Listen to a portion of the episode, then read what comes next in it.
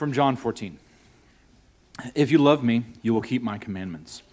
And I will ask the Father, and he will give you another helper to be with you forever, even the Spirit of truth, whom the world cannot receive, because it neither sees him nor knows him. You know him, for he dwells with you and will be in you. I will not leave you as orphans, I will come to you. Yet a little while, and the world will see me no more, but you will see me. Because I live, you also will live. In that day you will know that I am in my Father, and you in me, and I in you. Whoever has my commandments and keeps them, he it is who loves me. And he who loves me will be loved by my Father, and I will love him and manifest myself to him. Judas, not Iscariot, said to him, Lord, how is it that you will manifest yourself to us and not to the world? Jesus answered him, If anyone loves me, he will keep my word, and my Father will love him and we will come to him and make our home with him. Whoever does not love me does not keep my words, and the word that you hear is not mine, but the Father's who sent me. These things I have spoken to you while I am still with you, but the Helper, the Holy Spirit, whom the Father will send in my name, he will teach you all things, and bring to your remembrance all that I have said to you. Peace I leave with you, my peace I give to you. Not as the world gives, do I give to you. Let not your hearts be troubled, neither let them be afraid. The word of the Lord. I'm a huge Johnny Cash fan, and I've always thought that his conversion story is really powerful. He had lived a hard life. He experienced a lot of hurt and trauma as a child from uh, an accidental death from his brother, or his, his brother's uh, tragic death. And he also had a hard life just from living with a difficult father as their family dealt with that tragedy. And despite all of the fame and all of the success and the adoration that he'd received in his career, it wasn't enough. He was uh, an alcoholic, he was addicted to pills. His life was just a mess. And in 1967, uh, he hit rock bottom. And he was so low that he decided to end it all. He was going to go into the vast, a vast network of caves in Alabama He's going to go back as far as he could possibly go so that no one would ever find him. And so he got there, he got his flashlight out, and he started walking. And he walked into this cave for three hours. And then all of a sudden, the batteries on his flashlight went out, and he was in complete darkness. And so he laid down and he said, This is where it's going to happen. This is it. I'm done. So the darkness in that cave matched the darkness that he felt inside of him. And he said he just laid there, thinking about his life, all the hurt, the trauma, what a mess he was, what a failure he was.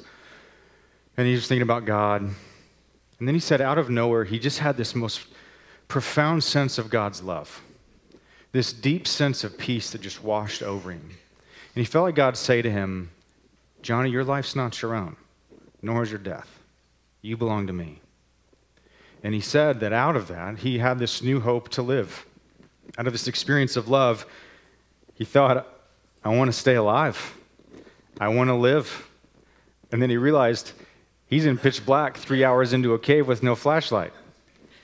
And so he said the only way he could get out was he had to stop in the darkness, put his hands out and feel the wall, and then he would allow himself to pause and think about the air that was moving through the cave that would gently move over his face and he knew that it was moving from one entrance to an exit or one way or another. And if he followed that, it would lead him out. And so he spent hours in the dark, stopping and feeling that gentle breeze go across his face. And eventually, he got out. And he got out and he sobered, sobered up, got his life in order. He said that later on, he realized that all those words he'd written years before took on a new meaning. Because you're mine, I walk the line. And I've always thought that that story is a really a beautiful picture of how the Spirit operates in our lives. It's a beautiful picture of what happens in our conversion. That the love of God comes to all of us, offers us new life in all of our brokenness, in all of our shame and guilt, gives us new purpose. Yet, here we are, still stuck in the same darkness of this world.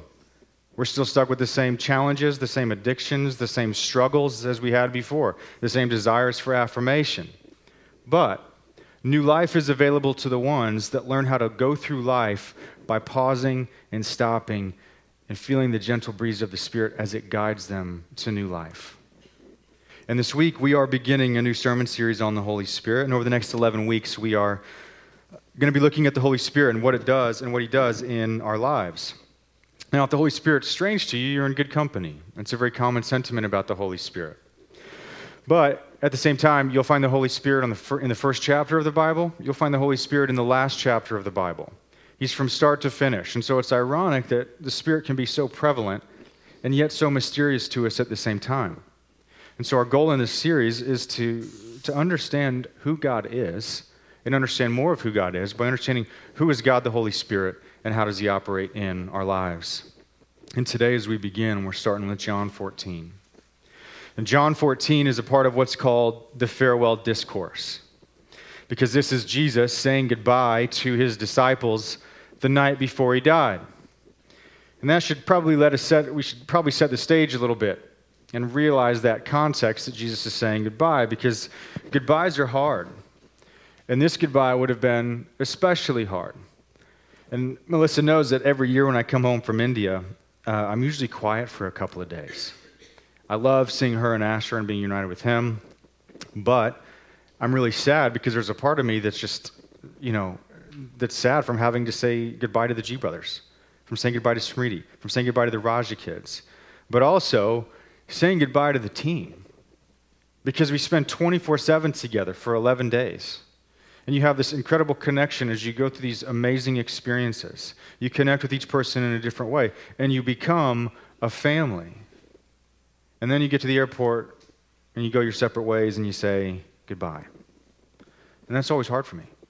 I wish the party could go on forever, but we have to say goodbye. So, in light of that, I can't really imagine how the disciples would have felt in this moment. They spent 24 7, three years walking with Jesus, seeing all that they saw, experiencing all that they did. And here, Jesus is saying he's going to leave them. But not only that, the disappointment that that would have brought to them, because here they're thinking this entire time, and even in the other Gospels, you can see them arguing about this, is that they're expecting Jesus to come, defeat the Roman Empire, take over the entire world, and set up an earthly kingdom. And then Jesus says, I have to leave you, I have to go. And so, how confused and devastated they, did they have to feel in John 14? So, in light of that, how does Jesus comfort them? in knowing that he has to leave them. And if you consider the, the farewell discourse as a whole, when Jesus talks about himself leaving, he talks about it in a way that says it's better if he leaves them than if he stays. And so, how so? You know, how could that possibly be true? This whole passage centers on what Jesus says in verse 15. And he's going to say this twice more in this passage. If you love me, you will keep my commandments. If you love me, you will keep my word. If you love me, you will keep my commands. Now, we can treat that as just a nice generic if then statement for what it means to be a Christian. But there's more to it than that.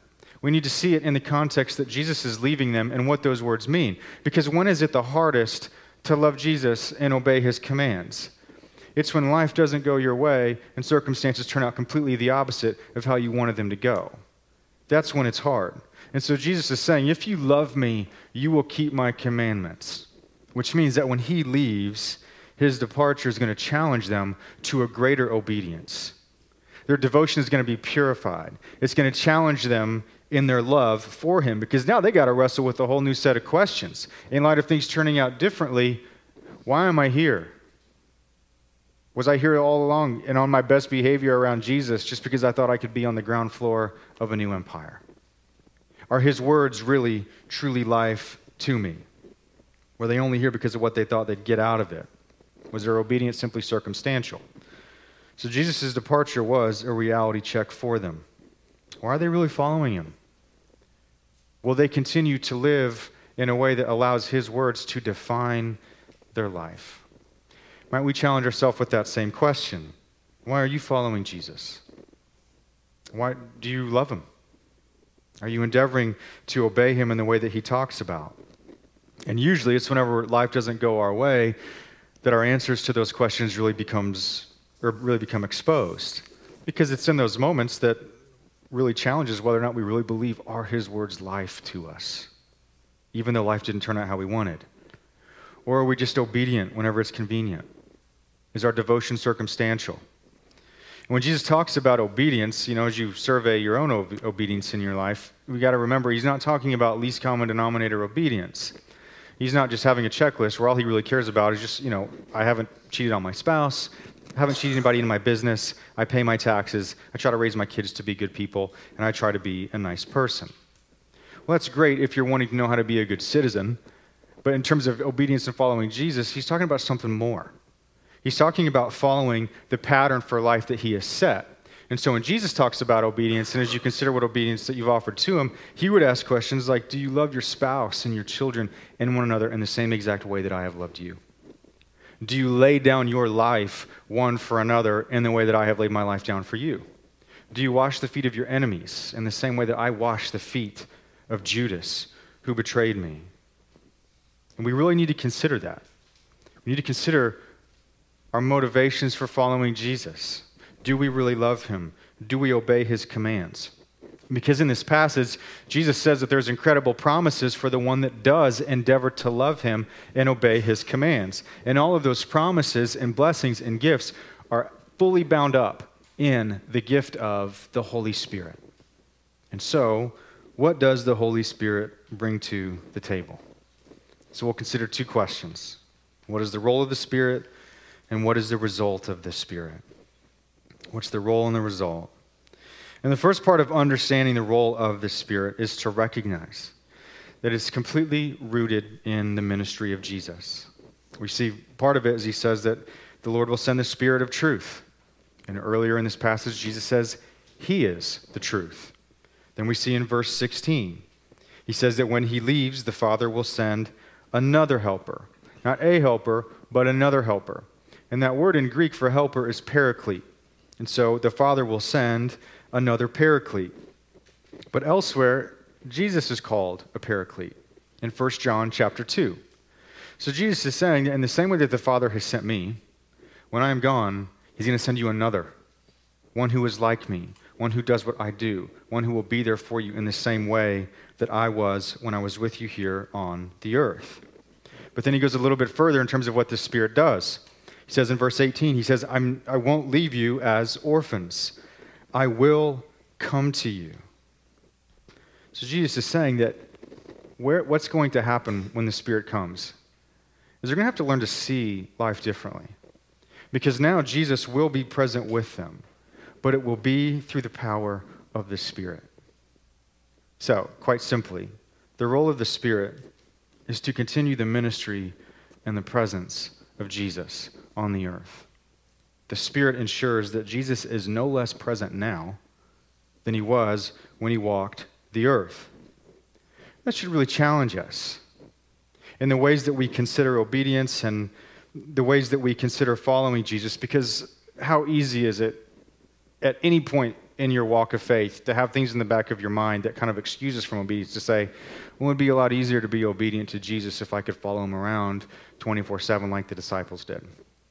Or we can say, you know, if I had seen all of the, the miracles and signs and wonders that everybody saw, well, obedience wouldn't be that hard. I just remember that when life got hard and obedience would come easy. But that is not even remotely true. And to believe that is to believe a complete lie. Because a few hours after Jesus says these words in John 14, all of those disciples that walked with him 24 7 for three years, they're all going to abandon him and leave him for dead. And then you have all of the people the next day, the countless people that saw him perform all those signs and wonders, they're going to call him a blasphemer and they're going to say, Crucify him. We want his murder. He deserves to die. Your faith and your obedience to Jesus are not a product of his physical proximity to you. And oftentimes we say those things because it's, it can be an excuse for our lack of obedience in a, in a part of our life that's really hard to follow what he commands. Or we say that whenever obedience is really hard and it doesn't give us the outcome that we want or the blessing that we feel that we deserve. So, if we went further, if the role of the Spirit is to continue the ministry and presence of Jesus, then what does that mean for us? Well, think of it this way it means that you wouldn't feel any differently about your faith. if Jesus were sitting right next to you? Like if Jesus just walked in the room and showed up live and in the flesh, you wouldn't feel any different. And he wouldn't be doing any more or any less than what the Spirit is doing now. And so all of a sudden, you wouldn't, you know, magically love Jesus more because he was physically here. You wouldn't magically just start loving your spouse, loving your children in the way that he has loved you just because he showed up and you had dinner with him. It doesn't mean that you're automatically going to be more obedient. It doesn't mean that you're automatically just going to radically feel more convicted about the things in your life that need to change. Why? Because Jesus is already at work in you. The work of the Spirit is the work of Christ, and the work of Christ is the work of the Spirit. And Jesus would go so far as to say, Everything I do is by the work of the Spirit. And so the Spirit has already begun in his ministry. And then when he gives us the Spirit, it's the same as the ministry of Christ because their work is one and the same. How often is it to think that they have different agendas? Like like a family business that argues back and forth as to what the goals should be. Like, Holy Spirit, you should really convict them more. Like, I'm a little dissatisfied with, with their life right now. Or we think that Jesus is worried about obedience, and the Spirit's just worried about people getting up and running up and down the aisles in a worship service. The work of the Spirit is the work of Christ, which puts us to a question How has the Spirit been at work in your life? What areas do you feel convicted about in your, your marriage, your children, your parenting, your relationships, the ways that you seek security, the ways that you seek comfort. All of those are the moments that the Spirit is bringing Christ to you. He's bringing him close and asking you, Are you willing to love me and do what I command? And it's important that we start off our series with rec- recognizing the role of the Spirit because we're not going to get very far in our faith if we think that the Spirit that's given to us is doing something less than what Jesus would be doing if he was here. Jesus is at work in your life because he has given you the Spirit. And is doing the same thing that he would be doing, which in the end just brings us down to the question are we willing to follow him? Are we willing to obey his commands and respond to the ways that he is at work? Our second question is what is the result of the Spirit? If the Spirit continues the ministry and presence of Christ, then really what is the result? And we see in verses 18 to 21 that it really centers on this idea of uh, family and orphanhood. In verses 18 and 19, Jesus says, I will not leave you as orphans, I will come to you. Yet a little while, and the world will see me no more, but you will see me. Because I live, you also will live. And so Jesus is saying that when he's gone, they will still see Jesus but they're going to have to learn to see him in a different way. It's going to be through the Spirit. It's going to be through the eyes of faith that they will see him. But more, but additionally to that, and more, uh, and Jesus goes on and he adds to it, and he says that they will come to know something completely new. What is it? Verses 20 and 21. In that day, you will know that I am in my Father, and you in me, and I in you.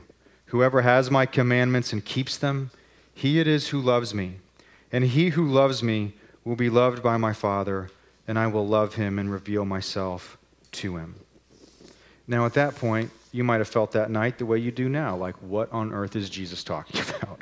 You know, this I and you, you and me, and we, you know, the Father and all of that. Well, the disciples felt the same way. Because remember, they're thinking Jesus is going to establish his earthly kingdom, and now all of a sudden he's talking about revealing himself in the power of the Spirit, which is why we get to Judas's question. Not Judas Iscariot, but a different Judas. Judas is confused and he says, Okay, if you're leaving, then how are you going to reveal yourself again? Like, how does this work? You're going, and now all of a sudden I'm supposed to see you in the Spirit and all of that. So, how does Jesus answer his question? He responds with the same thing in verse 23. Once again, if you love me, you will keep my word. And then he says, My Father will love you, and we will come to you and make our home with you. Now, right there, what greater result of the Spirit? What greater gift could you possibly receive than that? That God would come to you and make his home with you. And so Jesus is saying that by virtue of the Spirit, they will come to know a new, deep, and profound intimacy with the entire Godhead. That by, their, by virtue of their relationship with Jesus, they will come to know God as their Father and his love for them. And so, of course, we think, well, who doesn't want to know more of that? How do you tap into that? How do you get more of that? How do you access it? Well, Jesus says, He's already told us, if you love me and keep my commands, then you will know the love of the Father, and we will make our home with you. Now, right there, I'll admit, I usually like those words to go in the opposite direction. Like, Jesus, you and the Father, show your love to me in a really powerful way. Prove to me that it's worth it, and then I'll be obedient, then I'll get my life together, and then I know that I will be able to follow your commands. It should be easy. But Jesus says that's not how it works.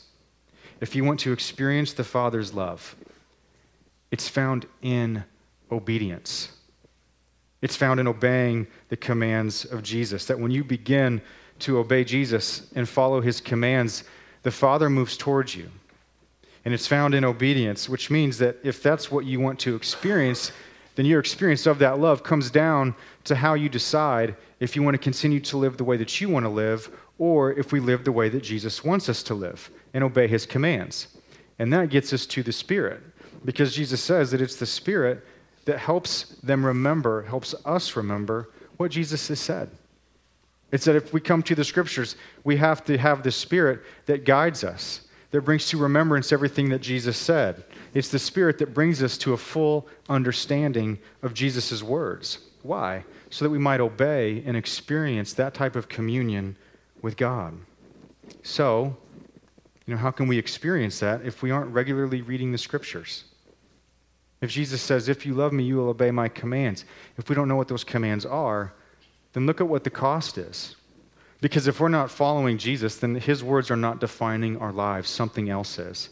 And it better be producing something pretty good. Because Jesus says, If you follow me, you will know the love of the Father. And that's a pretty huge trade off. So, are we engaging the scriptures as though they were life to us? Do we trust that that is Jesus talking to us? Do we trust that that will lead to a better way of navigating life? So, the result of the Spirit is that through obedience, He would facilitate this new relationship where you now are in the family of God, where God now makes His home in you, and you know the love of God the Father is that the Spirit would desire to introduce you to the love of God the Father. And doesn't that sound sweet? We got there theologically, right? A nice little statement. But how does that actually work?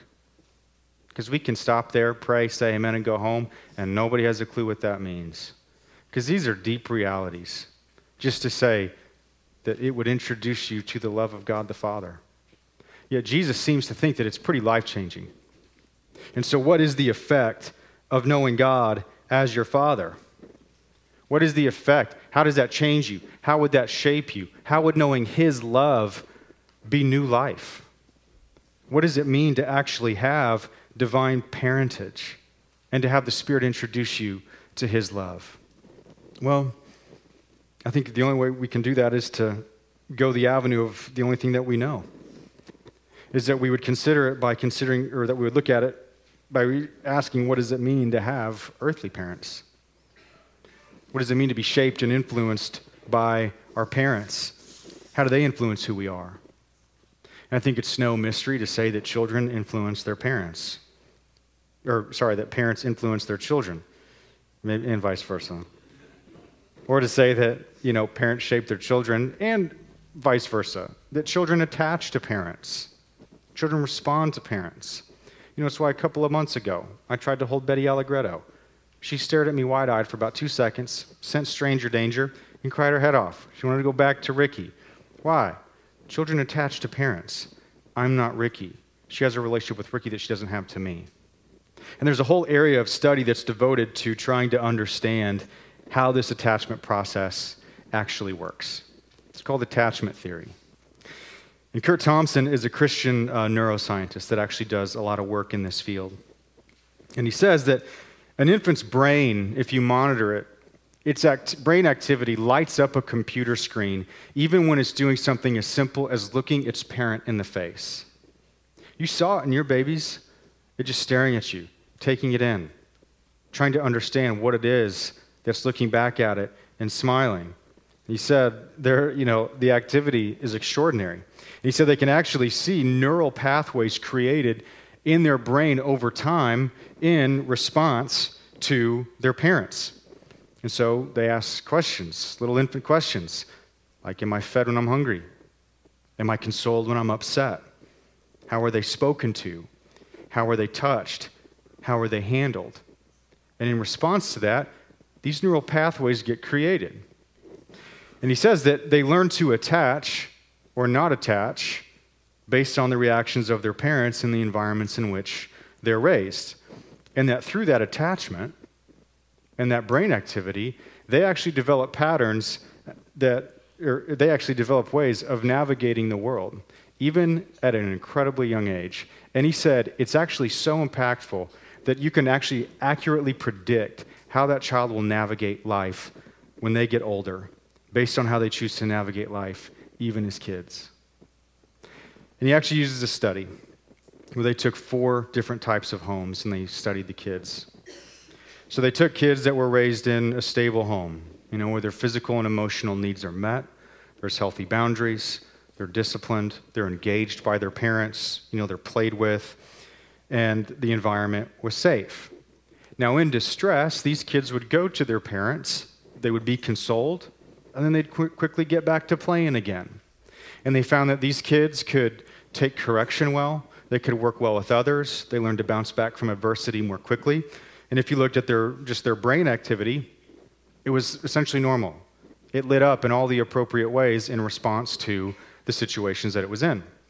Then they looked at kids that were raised in what they considered to be emotionally unavailable homes, where the parents were not responsive to the child's emotional state. It was just a mouth to feed. Well, when those children were in distress, they eventually saw that they would no longer go to their parents for comfort because they learned that their parents offer them no emotional support whatsoever. And if you actually scan their brain, the part of their brain that processes emotion is just dark. There's just no activity. They learn to actually deal with it another way, which is why on their brain scan, completely unrelated areas of the brain were lit up in distress. Why? Because they'd already learned to cope with how they felt through distraction, looking for something else to do. Then he said they looked at kids that were raised in an anxious environment where things were fine one minute and then emotionally chaotic the next. The parents were available and then they were just gone because they were overwhelmed by their own emotions and situations. And so, in distress, these kids would go to their parents, but they couldn't be consoled. And if they were, it took a really long time to bring them to a place where they were calm and willing to go back to playing. And he said, if you looked at their brain, he said the part that processes fear and anxiety was always on. It never turned off. It was always lit up because they learned that the world is unpredictable and something bad can happen at any moment. And then lastly, they looked at kids that were raised in unsafe, abusive homes. And in distress, these children wouldn't even acknowledge the presence of their parents. They would isolate themselves, they'd inflict self harm, They'd run from those that would try to help them, and they would often just stare off into the distance in a zombie like trance. And Thompson says that their brain activity actually makes no logical sense. It's just chaos. And they don't know how to relate to the world because they don't know how to process the situations they're in. They didn't know how to process emotions, and they never had an opportunity to attach and to be guided into how to really live. And all of these children were simply toddlers in this experiment. And here they'd already established patterns based on their parents' influence of how they would engage and navigate the world. And Thompson says, remember, these kids grow up to be adults. And as you watch them grow up, you find them do the same things, but just in a more mature way. And so when they can't emotionally connect with anybody whatsoever, they pour themselves into long hours at work. Or they search for lost love and affection from anybody that would give it or they learn to isolate themselves and avoid relationships because it feels safe. And that list goes on and on and on into infinity. And I don't say any of that because I want you to feel like you're a bad parent. And I don't say any of that because I want you to bash your parents, because that's not what Jesus is talking about. I would rather have you look inward and consider yourself for a second and say, in distress, what does your brain scan look like? What turns on? What's non existent? And out of that, how have you chosen to navigate the world in relationships. If 95% of the time you go through life by simply saying, Well, this is how I was raised, or this is how I've always done it, or this is how I think it's best, then you're missing out. Because I think oftentimes we have to consider how do you go about pursuing self worth, comfort, identity, value, and meaning? I think if we're honest, oftentimes the way that we pursue those things is shaped by our experience of brokenness in this world, in the ways that we're hardwired, instead of the words of Jesus that offers us a better way of navigating the world. And I would reason I ask that deeper question is because I know so many of you have a hard story. In John 14 and everything Jesus is saying in the entire work and ministry of the Spirit is not good news whatsoever. If knowing God and his love as my father is less influential than my earthly parents. If the only the most influential thing in your life is the way that you were raised and the brokenness that you've experienced, then we should all go home. Because if God does not offer us something better, then we are simply wasting our time. And I know that some of you were raised in good homes. Praise God for that. But what about God the Father? And I know some of you were raised in homes that were so broken that you can't even put it into words. And so, do we really believe in a gospel that doesn't have a better word to speak? That, yes, we're broken in our souls and in our hearts, but even in our bodies. That we believe in something that can come and change us from every fiber of our being and offer us something new. Because think about the way that Jesus talks about salvation, even in the book of John. He says, How about you come and be born again? How about you come to the Father like a child? How about you start over? And so, the role and the result of the Spirit is that it facilitates this new relationship where you have an opportunity to attach to a new Heavenly Father and be willing to allow Him to teach you how to really navigate the world and to really find healing and to find new purpose, new value, hope, and identity. All the things that you desire, all the things that you crave at the bottom and core of your being. And Jesus says all of that is available to you. But you have to be willing to follow me and obey my commands and be willing to learn a new way to navigate life. And in that is the invitation and the very question of the gospel. Do you want to hang on to an old way of life? Or are you ready for a new one? Let's pray. Lord Jesus, we recognize that we often come to you in circumstantial ways. And we often pursue purpose and meaning apart from your words to us. We confess our sin this morning. We ask that your Spirit would be at work on our hearts, drawing us to you. We ask that we would begin to recognize our brokenness not as just some generic thing called sin, but that we lived in a broken world. We've experienced broken relationships. We've been hurt.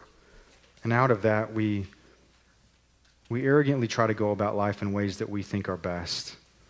And yet you invite us to come like an infant and like a child and to relearn how to go through life. We can't do this apart from your spirit.